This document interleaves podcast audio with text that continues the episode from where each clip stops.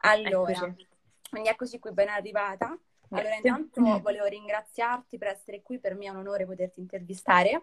Volevo dirti che nel mentre che ti aspettavamo ti ho introdotto brevemente, ovviamente adesso entreremo più nel dettaglio, e direi quindi di iniziare questa breve intervista chiedendo di raccontarti brevemente, soprattutto focalizzandoti su cosa ti ha avvicinato particolarmente al mondo dello sport e se c'è stato un evento particolare che ha innescato in te questa passione. Allora, ciao a tutti, sono Eloisa Coiro e sono un atleta appunto. La mia specialità sono i 400 e gli 800 metri, quindi per chi li conosce si chiamano anche il giro della morte e il doppio giro della morte, quindi ho scelto le due specialità più faticose dell'atletica. Facilissime. Esatto. E, niente, io ho iniziato un po' per caso, in verità a scuola c'era il mio professore di sport che mi aveva fatto i complimenti perché correvo bene, insomma avevo questa corsa che a quanto pare era molto buona e quindi mi aveva detto perché non provi a andare a fare atletica. Allora sono andata e all'inizio, a dire la verità, cioè comunque è uno sport faticoso, parliamoci chiaro, cioè non è che mi piacesse così tanto, cioè non è che uno corre e dice che bello, manco ho sudato oggi. Però una volta è successo che stavo facendo una gara e non era andata per niente come volevo, quindi ero proprio ai piedi del podio, quindi figurati, ero distrutta.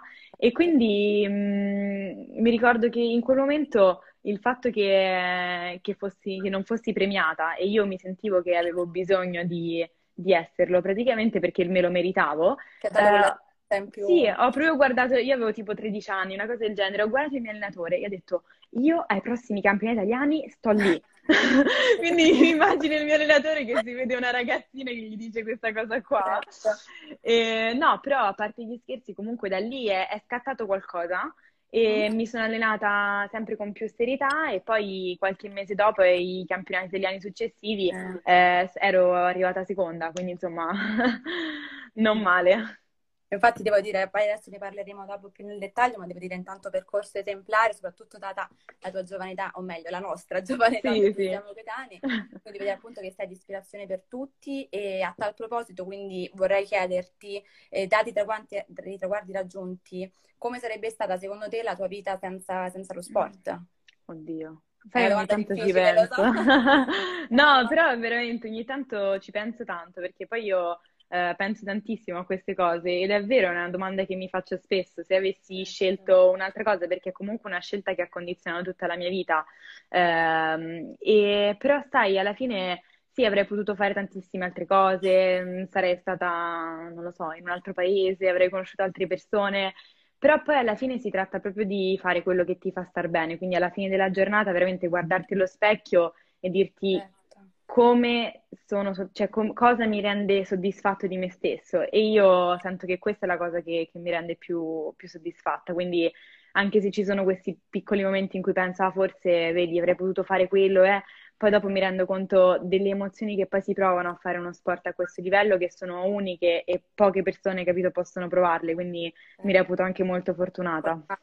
Certo, ma infatti a proposito di questo so però che lo sport non è la tua unica attività a cui ti dedichi anche da studentessa di economia e frequentando la stessa università, vorrei chiederti appunto come mai hai scelto di studiare Economics and Business e soprattutto che progetti hai per il futuro, quindi se i tuoi progetti prevedono diciamo questo campo economico-manageriale, lo sport, entrambi, insomma, dici tu. Sì, diciamo io ho sempre studiato, cioè penso che comunque nella vita uno non debba mai solamente focalizzarsi su una cosa, capito? Bisogna sempre avere una visione a 360 gradi, scusa. E quindi niente, dopo che ho finito il liceo, cioè per me non ci ho manco pensato, mi sono iscritta all'università per studiare e sono molto appassionata della matematica, quindi ero diciamo indecisa tra ingegneria gestionale alla fine. Sì, no, vabbè. Oppure economia, ed alla fine ho scelto economia anche perché appunto è una laurea che è un pochino più generale e comunque mi permetterebbe di, appunto, come hai detto te, di applicarla anche allo sport a livello manageriale, cioè non so bene adesso dal punto di vista professionale come evolveranno i miei anni perché molto è imprevedibile nell'atletica, però sicuramente mi sto costruendo anche una strada da questo punto di vista, che secondo me è importantissimo perché ti permette di... Aspetta che ti sentiamo un po' male. Ecco, ora ti sentiamo. C'è stato un momento di... Ecco, c'è stato un momento di... Sì. Eccomi. Dove vi ho perso? No, io intanto parlo. Niente, stavi parlando appunto per avere un'alternativa. Sì, anche perché appunto, cioè, secondo me anche mentalmente, se uno ha tante cose diverse, alla fine ti permette di avere tanti stimoli, invece di focalizzarti solo su una cosa. Poi se quella cosa va male... ti sembra che tutto il tuo mondo sia crollato, capito? Invece se uno... Infatti ammiriamo molto la tua determinazione, guarda, tutti i commenti stanno dicendo hai ragione, a tua scelta, bravissima, quindi concordiamo tutti con te.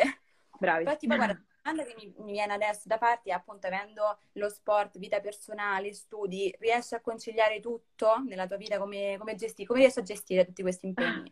Allora, diciamo, il Covid ha un po' salvato la mia vita sociale, perché con il fatto che non ci possiamo vedere, non sto scherzando, però... No, però è vero.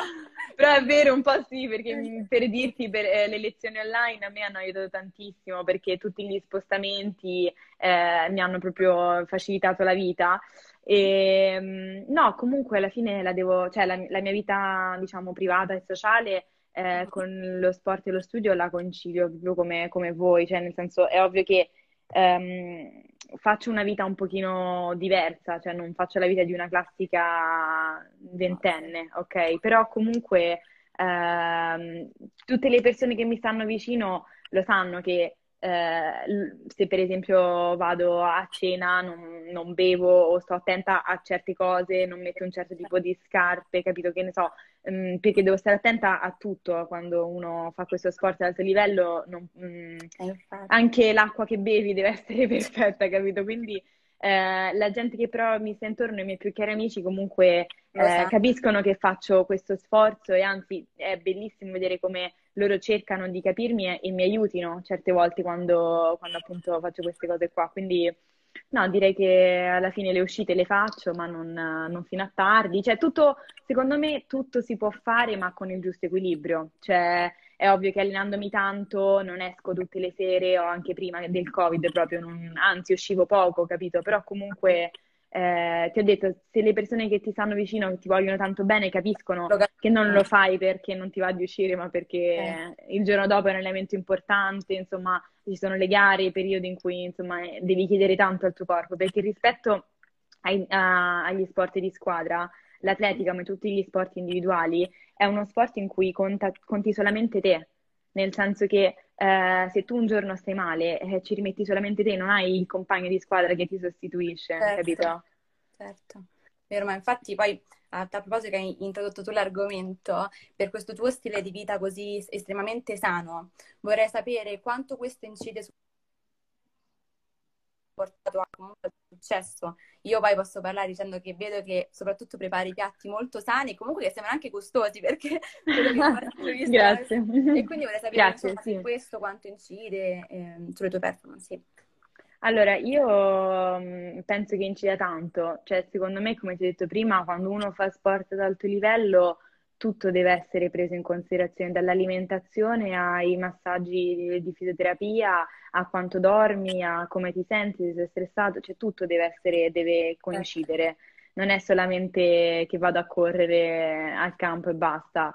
Perciò io sì, mi faccio seguire da una nutrizionista per la parte alimentare.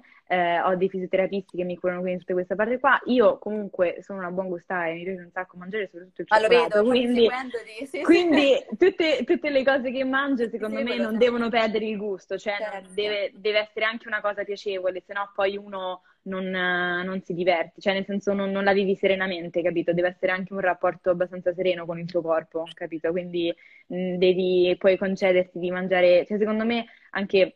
per esempio nella mia dieta banalmente non ci sta il giorno tipo libero, cioè ci sta, ma io non lo faccio mai, perché alla fine la mia dieta è più uno stile di vita, cioè io ho scelto di mangiare seguendo alcuni principi e quindi li rispetto sempre, capito? Poi se il sabato sera voglio prendermi una pizza, me la prendo senza nessun problema, capito? Cioè devi essere molto fa la serenità, quindi oltre infatti all'aspetto fisico proprio dell'atleta che deve star bene, anche l'aspetto mentale, e la serenità è una delle cose più importanti, sia nello sport come nello studio, dovunque tu devi dare una performance, diciamo, importante, lo stress influisce tanto, quindi più tu stai serena, più poi sei capace di dare, cioè di far meglio. Però bene, sono contenta di vedere che tu hai trovato il tuo equilibrio, sì. E quindi insomma, sì. Infatti, adesso guarda, una domanda un po' più difficile per te, non è così semplice. Se vorrei chiederti, okay, se secondo te atleti e campioni si nasce o si diventa? Allora, sicuramente sì. No, sicuramente si nasce con delle qualità fisiche, perché obiettivamente, cioè, se ce n'è uno di campione sarà perché fisicamente è più bravo, ha qualche, diciamo, che ne so, i piedi più elastici, i muscoli più potenti, che ne so. Comunque, questa è la prima cosa. La seconda invece, che però secondo me campioni si diventa, perché più vado avanti con l'esperienza, più mi rendo conto che la testa fa tantissimo, la testa e la voglia, e la determinazione e la serietà nella costanza negli allenamenti, quello poi dopo crea il campione, secondo me. Insomma, un duro lavoro, allenarsi come fai tu, appunto, come la tua vita è estremamente sana, duro allenamento. Quindi... sì, no, quindi sì. Niente è regalato, sì. Ah, quello sicuro. E infatti volevo chiederti a tal proposito se tu hai un idolo da cui dai ispirazione, o se c'è sempre avuto, insomma... No. Sei tu il tuo idolo? No, nel senso che mi focalizzo, cioè alla fine nel percorso che sto facendo mi focalizzo molto di più su me stessa, perché ognuno di noi è diverso, e quindi ammiro tante persone, ammiro tanti atleti che sono fortissimi e ne ammiro la determinazione, la bravura in gara, il coraggio, e quindi in quel senso ne ammiro tantissimi, anzi ammiro tutti gli atleti di alto livello che fanno questo sport. Però poi non mi identifico come nessuno, perché ogni giorno, ogni anno sto sempre alla ricerca io dico sempre della migliore versione di me stessa, cioè ogni anno vorrei cercare sempre di guardarmi allo specchio e essere soddisfatta di quello che ho fatto, con gli errori e con le belle cose che mi sono successe. Devo dire, sei proprio veramente di ispirazione per tutto quello che stai dicendo. Grazie. Comunque devo dire che se avessi un idolo comunque sarebbe chiaro di te per tutti i traguardi raggiunti, quindi posso dirti questo. Comunque a proposito appunto dei tuoi traguardi, vorrei parlare adesso di questo, soprattutto del più recente, quindi a Torun, cosa hai provato a stabilire il record italiano nella staffetta dei 400 metri, e raccontaci meglio questa esperienza, le emozioni provate, insomma. È stata un'esperienza bellissima, devo dire, perché è stato un campionato veramente stupendo, perché praticamente è successo che con il Covid non si sapeva se si sarebbe fatto oppure no, quindi alla fine è stato un campionato un pochino strano. L'abbiamo comunque fatto, per fortuna, e era una staffetta nuova, cioè siamo tutte giovanissime, e quindi non c'erano le più grandi, diciamo, quattrocentiste che si vedevano di solito, quindi ci avevano chiamato addirittura la staffetta B, cioè erano proprio... e quindi niente, c'è stata proprio una bellissima esperienza, perché ci siamo proprio unite tantissimo. Poi la staffetta ha questo effetto che proprio ti dà una carica quando stai lì impressionante, che neanche le altre gare, neanche la gara individuale, per quanto certo sia importante. E, no, un'esperienza stupenda, perché fino a... io ho fatto l'ultima frazione, quindi arrivo col testimone, siamo arrivati quarte, anche lì a un podio da... comunque il record italiano. Sì, no, infatti... contentissime, mancava tanto così per fare il miracolo, però comunque siamo state ipercontenti, quindi arrivo e ci mettono un po' a uscire i risultati, perché non è che arrivano, cioè almeno che tu non sei arrivato il primo, il cronometro si ferma al primo, poi i risultati vengono dopo, quindi stavamo aspettando, perché diciamo siamo vicini, e poi il record italiano è un'emozione stupenda. Ma infatti poi volevo chiederti anche, questo è, diciamo, il traguardo più recente, ma invece se ci parli anche dei traguardi passati, di ciò che hai fatto in passato. Sì. Poi... Ho fatto tante cose. Questo lo so. Beh, uno dei traguardi... Ci vorrebbe più tempo. Sì, ma guarda, molte le esperienze che mi hanno insegnato di più sono state le gare che ho sbagliato, fondamentalmente. Le volte in cui, per esempio, una che mi viene in mente adesso è... Nel 2019 ho fatto i campionati europei di categoria, quindi under 20, e insomma lì sono arrivata quarta perché ho commesso un errore, e però quello mi ha insegnato tanto, e la settimana dopo avevo i campionati italiani assoluti, sempre sugli 800 metri, e alla fine poi sono andata ai campionati italiani assoluti e li ho vinti. Quindi cioè, nel senso, dalle brutte esperienze, non dalle brutte esperienze, però dagli errori che ho commesso poi ho sempre tratto la cosa migliore, cioè non so come dirti, i punti positivi, e alla fine secondo me è importantissimo questo, più che vincere le cose, proprio avere un atteggiamento positivo, sempre, capito? Senti che tuo nonno è d'accordo, ti sta scrivendo e dice che sei bravissima, proprio in diretta, quindi devo dire... Grazie, ciao nonno! Non sapevo questo Instagram, perfetto. Sì, ha scritto, infatti te lo volevo dire. Sì, i miei nonni sono ipermoderni, hanno tutto. Beh, lei è un'eccezione alla regola, perché infatti sei fortunata. E volevo chiederti, quindi, in base, diciamo, prima delle gare, insomma, se hai una domanda, diciamo, un po' più personale e simpatica, se hai un rituale scaramantico che segui, se sei una persona scaramantica o se semplicemente allora cara diciamo che noi atleti siamo sempre un po' scaramantici, cioè nel senso, anche se proprio non lo ammettiamo un pochino, tipo l'altra volta mi ero fatta le trecce, mi faccio le trecce, capito, una cosa del genere, non lo fai proprio direttamente, però indirettamente c'è sempre. No, non ho un rituale, ce l'ho, non sono, diciamo, scaramantica al 100%, non c'è proprio un rituale che faccio prima della gara, però assieme al mio mental coach, praticamente prima di entrare in gara faccio sempre dei respiri e delle visualizzazioni. Quello, grazie appunto al mio mental coach, mi ha molto aiutato, capito? Soprattutto per l'ansia, no? No, non è per l'ansia, perché io non ho ansia. Ho l'ansia quando sono davanti al blocco, quindi quando sono in pista e il signore deve dire ai vostri posti, pronti e via, dico, ti prego, fammi partire, se no... Però no, è più per... Cioè, le visualizzazioni sono molto importanti. Mentalmente, secondo me, cioè quando ti dicevo appunto mens sana in corpore sano, nel senso è importantissimo anche dal punto di vista mentale come tu ti prepari la gara, non solo fisicamente, devi anche allenare la mente a visualizzare quello che poi tu vuoi riprodurre, o almeno con me funziona molto bene, perché io sono una persona che, se non capisce quello che deve fare, se non capisce il gesto tecnico, come interpretare la gara, l'interpreto male. Comunque ci deve essere una parte in cui, capito, devi impegnarti a capire, e poi dopo, una volta che sei in gara, non pensi, cioè una volta che sei in gara è l'istinto, però prima ti devi allenare. Infatti sono chiedendo cosa pensi appena prima di partire, stanno chiedendo. Ah no, niente, vi assicuro c'è proprio l'ansia che ti divora, c'è sulla linea di partenza, dici, oddio, vi prego, fatemi partire, se no penso che... Certo. E poi vabbè, questa è una domanda che non potevo non farti. Ovviamente uno dei più grandi sogni degli atleti è quello di prendere parte alle Olimpiadi, e vorrei sapere quindi se anche un tuo sogno, ma ovviamente vorrei rispondermi da sola, e quindi soprattutto appunto credi che sia raggiungibile? Sì, vediamo, nel senso che per partecipare a Tokyo quest'anno dovremmo gareggiare prima la stagione outdoor.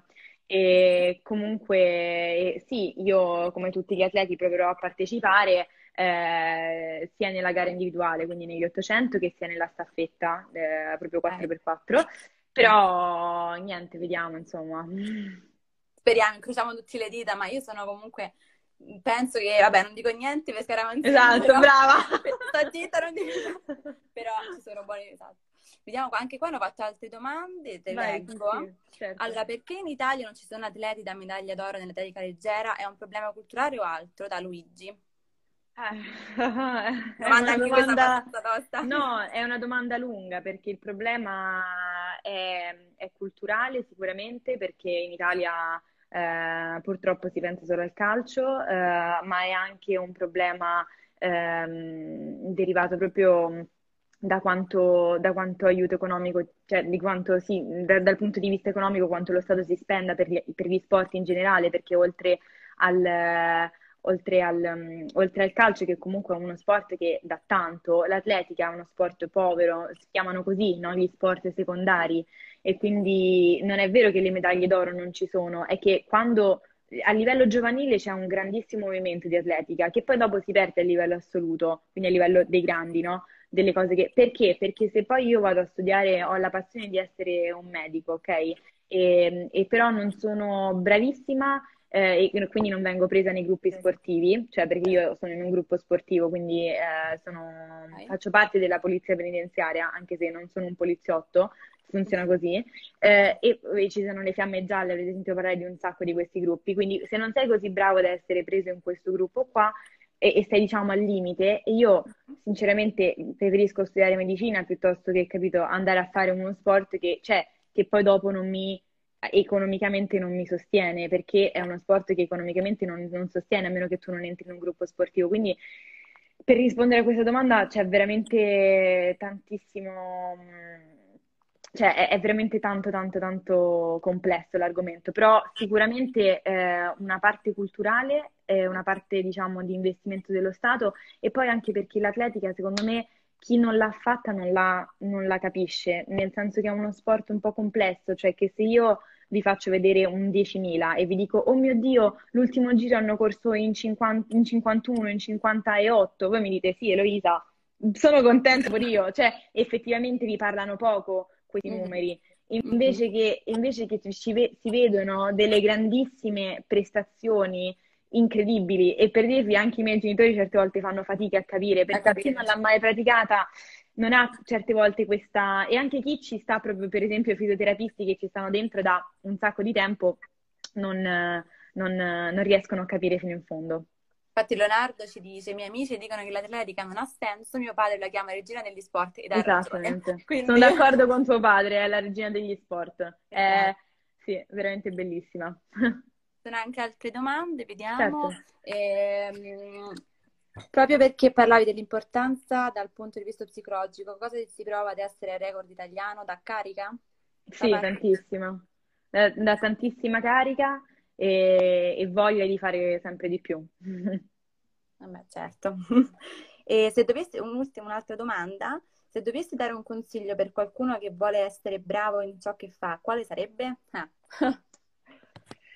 Sarebbe fammi pensare, sì, certo, sarebbe di lavorare il più possibile, perché niente è dato nella vita, cioè niente è come posso dire, niente è regalato, quindi di impegnarsi proprio al massimo, che poi prima o poi le cose belle arrivano, se uno si impegna in qualsiasi cosa, sì, prima o poi, io sono convinta che prima o poi ce la fai, si realizza, e tanta passione, no, e tanta passione, e tanta passione, e quello è importante, per sì, sì. E non solo, come dicevi tu anche prima, e se c'è un errore, imparare dagli errori, non demoralizzarsi, anzi avere ancora più carica per raggiungere e migliorare.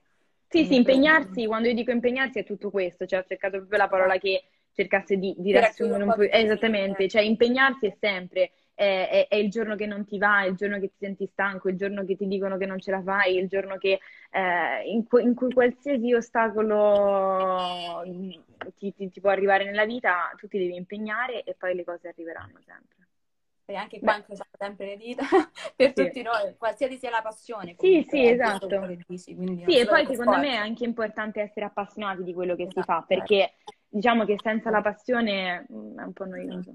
Certo. Io ho altre domande, insomma. Tu andavi alla scuola francese, come hai fatto a conciliare sport e studio in quel periodo? Alla fine anche questo l'abbiamo... Sì, guarda, io alla fine ho iniziato un pochino più tardi l'atletica rispetto a molti dei miei compagni, cioè non sono stata una ragazza che ha fatto l'atletica da quando ha 3 anni, ho cominciato tardi, quindi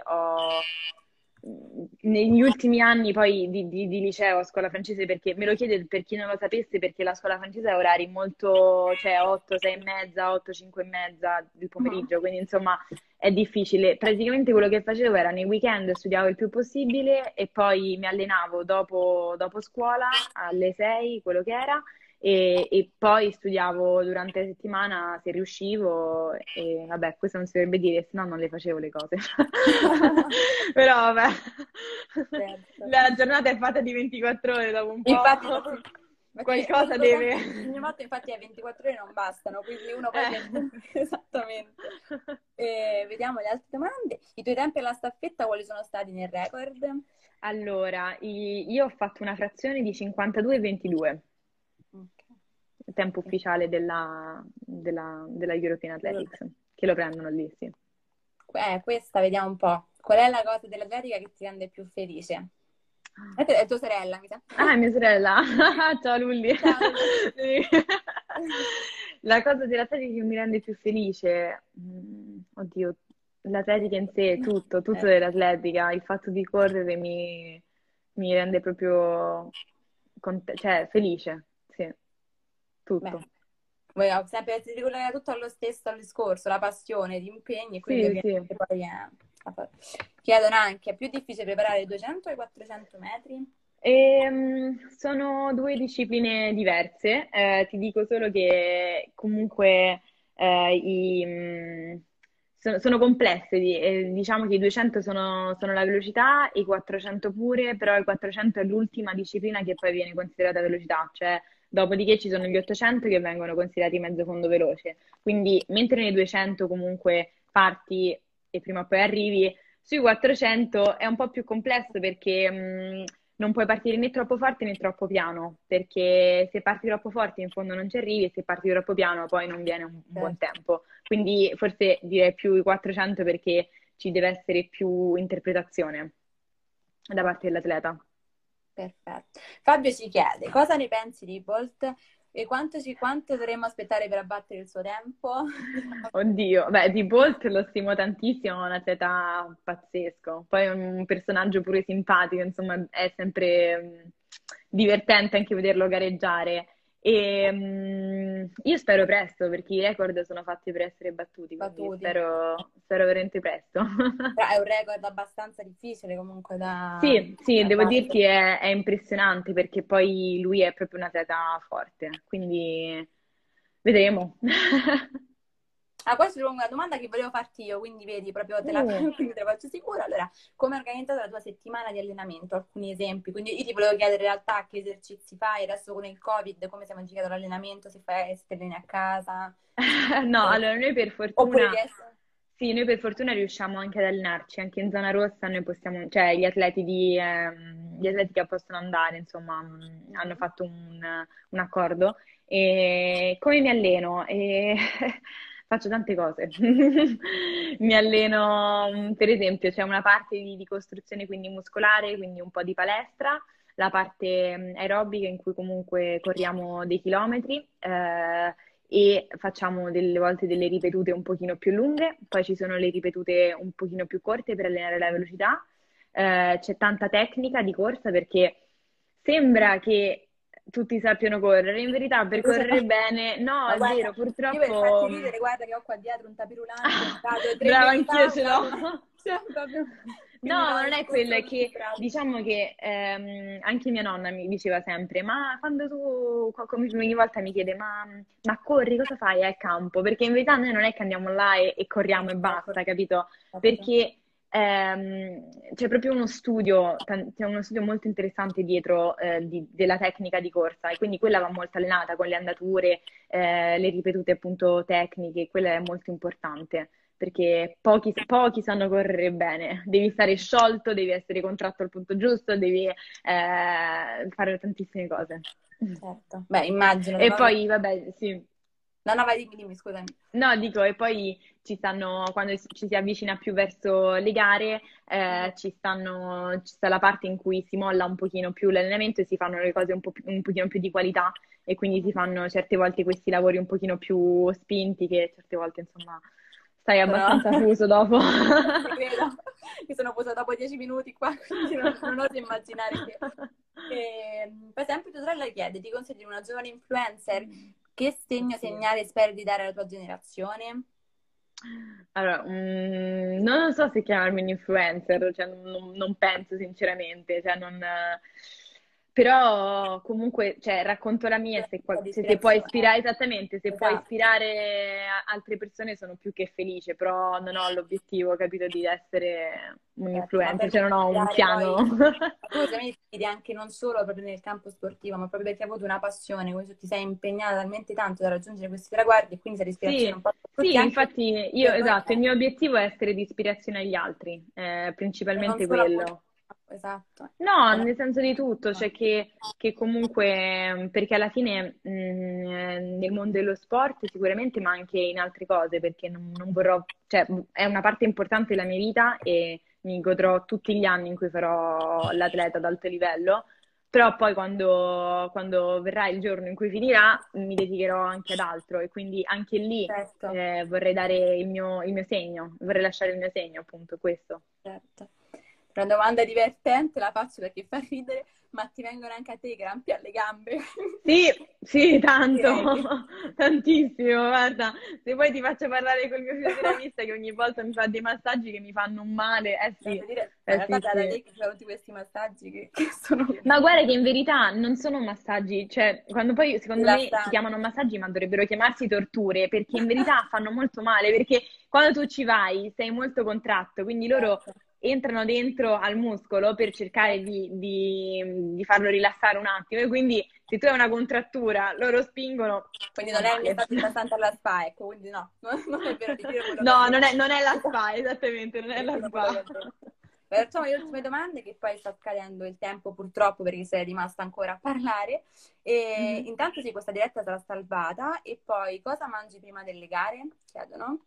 Ah, non mangio niente di particolare, no, anzi il giorno della gara è proprio il giorno in cui devi cercare di fare le cose più normalmente possibile, cioè non devi stravolgere niente. La gara, cioè una gara si prepara non solo il giorno della gara, ma tanto tempo prima e si prepara con una costruzione dell'allenamento, di un'alimentazione corretta prima, non il giorno della gara. Se il giorno della gara mangi male o ti mangi un pezzo di cioccolato o ti mangi la pizza, può succedere che vomiti dopo perché ti risale la cosa, ma non incide tantissimo sulla tua performance, incide secondo me molto di più quello che viene prima. Poi obiettivamente io prima vicino alle gare non sgarro, ma perché sono io, però non... Cioè, magari fa come vuole. Per festeggiare. Sì, per festeggiare. Esattamente. Esattamente. Esatto, io direi che vediamo se ci sono altre domande o a che musica ascolti prima della gara, non so se... Non ascolto musica. Non ascolto neanche, quindi non ti preoccupare. Sei molto sicura di te stessa da come parli? C'è qualcosa di cui hai paura o hai avuto paura? Questa è una domanda molto... Sì, ma sì, le paure... Sì, mi faccio tanti film strani, viaggio molto con la mente nel futuro, infatti il mio mental coach ogni volta mi dice Eloisa, resta sul presente, quindi anch'io sì, come tutte le persone penso al mondo, non c'è nessuno che non abbia un'insicurezza, un momento in cui sta più giù e ce l'ho avuti. Quando mi sono fatta male comunque ti fai tante domande perché non è facile fare ad alto livello e quindi sì, sicuramente ho tantissime insicurezze anch'io, però l'importante è anche sì, ma secondo me le insicurezze non sono un problema, cioè sono un problema quando ti immobilizzano, cioè come la paura, no? La paura prima della gara l'ansia prima della gara non è negativa, ma se l'ansia prima della gara non ti fa camminare è problematica. Se invece ti fa dire cavolo, ma sapete che c'è, io do di più proprio perché ho l'ansia, allora è positiva, capito? Non sempre è facile gestirlo, ma se appunto uno poi riesce a... No, infatti, ma uno deve... Esattamente. In questa direzione, certo, ben venga. Assolutamente. La buona ansia è vero quello che dici, infatti, concordo certo. con tutto quello che hai detto in questa diretta. Quindi. Poi infatti sono tutti condivisibili, ma sono tutti d'accordo. E niente, sì, direi che le domande qui sono finite, forse ce n'è un'ultima, ma tanto è finito il tempo. L'ultima e basta, lo dico anche ragazzi. Vai. Hai mai pensato di smettere di correre? No, mai. Anzi, spero che il giorno in cui dovrò smettere di correre perché sarò troppo vecchia arrivi proprio trattando. Magari anche quando sarai un po' più vecchia correrai magari sulle... Esatto, in effetti potrei fare, esattamente, potrei fare la tapasciona che corre ogni tanto, tipo così, in effetti. No, però... Esatto, no, però no, non ho mai pensato di smettere assolutamente, perché è una passione che, cioè, ogni anno, ogni giorno... aumenta sempre di più, da essere sincera, veramente è impressionante. Bello, sembra veramente bello. Quindi vabbè, direi comunque dicendo incrociamo le dita per le Olimpiadi, per tutto il resto, tanto se rimarremo in contatto. E certo. Quindi davvero grazie per tutto. Ripeto, sono veramente contenta di aver fatto questa diretta. Anch'io, ripeto di nuovo per l'ennesima volta, sei veramente un'ispirazione, quindi grazie. Grazie. E niente, quindi la diretta sarà salvata, quindi vedremo tutti di vederla e nulla. Grazie a tutti. Perfetto. Grazie a te. E niente. Grazie a tutti. Buona serata. Ciao. Ti vanno tutti in bocca al lupo e ti saluto. Crepi. Ciao a tutti. Ciao.